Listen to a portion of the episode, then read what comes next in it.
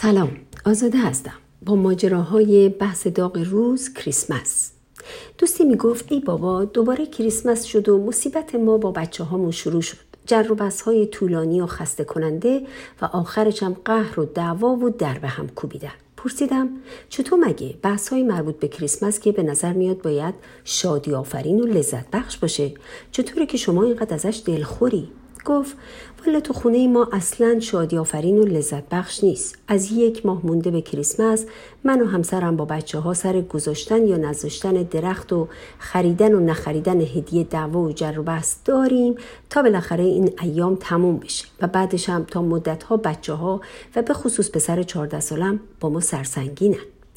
به نظرم اومد که باید خیلی موضوع مهمی باشه و برای همین ازش خواستم که بیشتر راجع به این قضیه برام توضیح بده. و اون وقت بود که سر درد دلش باز شد و گفت راستش بچه های ما اینجا توی کانادا به دنیا اومدن و اینجا بزرگ شدن. و اگرچه ما خیلی سعی کردیم که فرهنگ ایرانی رو توی خونه زنده نگه داریم ولی اونها علاقه خاصی به جدی گرفتن اعیاد کانادایی دارن. ما هم با خیلی از اونها مشکلی نداریم. ولی کریسمس رو چون جنبه مذهبی داره و با مذهب ما متفاوته ترجیح میدیم که جشن نگیریم. و همین شده موضوعی که از ابتدا با بچه ها باش مشکل داشتیم و هنوزم داریم. ازش سوال کردم نگرانیت از اینکه این ایام رو جشن بگیرید چیه؟ کمی فکر کرد و گفت نمی‌دونم. یکم کمکش کردم و گفتم نگرانی از اینه که اگه جشن بگیرید بچه هاتون ممکنه مذهبشون رو تغییر بدن. خندید و گفت نه قطعا این نگرانی رو نداریم. گفتم نگرانی از این که از اینه که بچه ها یاد بگیرن که به تفاوت های دیگران و باورهای دیگران احترام بذارن. گفت اصلا این یکی از اهداف ما تو تعلیم و تربیت بچه هاست که بهشون آموزش بدیم که به دیگران و باورهای اونها احترام بذارن. بعد از این مکالمه نسبتا کوتاهی که با مادر بچه ها داشتم خیلی به فکر فرو رفتم. و من هم مثل مادر بچه ها متوجه شدم که حتی خود والدین هم بعضی وقتا دقیقا نمی‌دونن به چه دلیلی دوست ندارن که این ایام رو با تزئین درختی و احیانا خرید هدایایی کوچیک جشن بگیرن و به بچه هاشون این احساس رو بدن که اونها هم مثل سایر دوستانشون در مدرسه اعیاد مشترکی رو جشن می‌گیرن و می‌تونن راجع به خاطرات مشترکشون در مورد این عید با دوستاشون صحبت کنن. درست مثل اون چه ما در زمان طفولیتمون بعد از تعطیلات عید نوروز وقتی به مدرسه برمیگشتیم انجام می‌دادیم. ما هم با دوستامون راجبش صحبت می‌کردیم و خاطرات عید نوروز رو برای هم تعریف می‌کردیم. ما در واقع با این کار خودمون رو متعلق به گروه بزرگتری می‌دونستیم. ما با انجام این کار مشترکاتمون رو جشن می‌گرفتیم. ما با انجام این کار احساس امنیت بیشتری بین دوستامون داشتیم چرا که احساس تعلق به گروه می‌کردیم. به اضافه اینکه سایر بچه ها هم ما رو متعلق به گروه خودشون می‌دونستن و نه یه تافته جدا بافته که از دنیای اونها فاصله داره. بعد یادم افتاد به دوستان زیادی که در مدرسه داشتم. از ادیان متفاوت یهودی، ارمنی، زرتشتی و البته بیشترمون مسلمون. ولی همه ما عید نوروز رو مثل هم جشن می گرفتیم و سنت های مشابهی در این ایام داشتیم. درست مثل شرایط مهاجرین در کانادا یا هر کشور دیگه. درسته که ما ممکنه مسلمون، بهایی، زرتشتی، یهودی یا مسیحی باشیم ولی در تعریفی بزرگتر همه کانادایی هستیم و اعیاد مشترکی رو با هم جشن می‌گیریم. مگه جز اینه که بسیاری از مسیحیان هم حتی ممکنه که تعلیمات مذهبیشون رو اجرا نکنن ولی حتی اونها هم این ایام رو با گذاشتن و گذاشتن و تزیین درخت و خرید هدایا جشن می‌گیرن. حالا ممکنه همه یک نوع غذای خاص رو در شب خاصی نخورن یا مثلا حتی مثل ما در شب کریسمس به جای بوغلمون چلو کباب بخورن.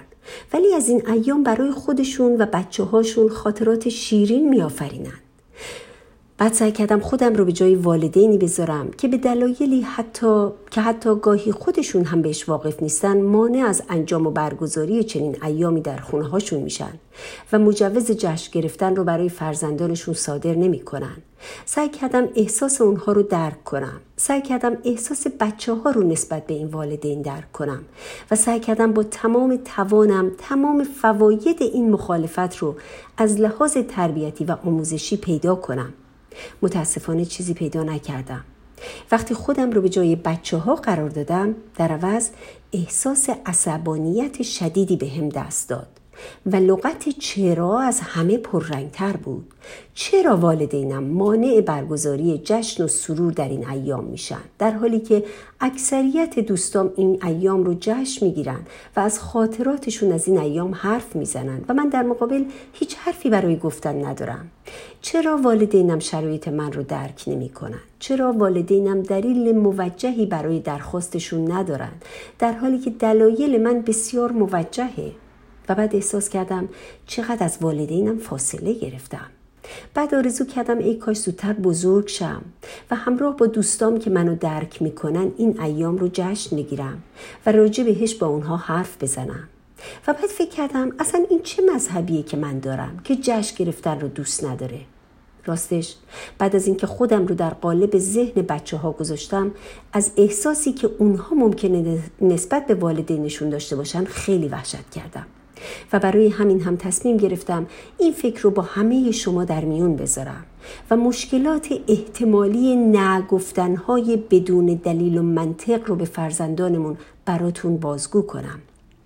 فکر کردم بهتر بهتون پیشنهاد کنم که از این به بعد قبل از اینکه درخواستی از جانب فرزندانمون رو رد کنیم کمی بیشتر راجع بهش فکر کنیم.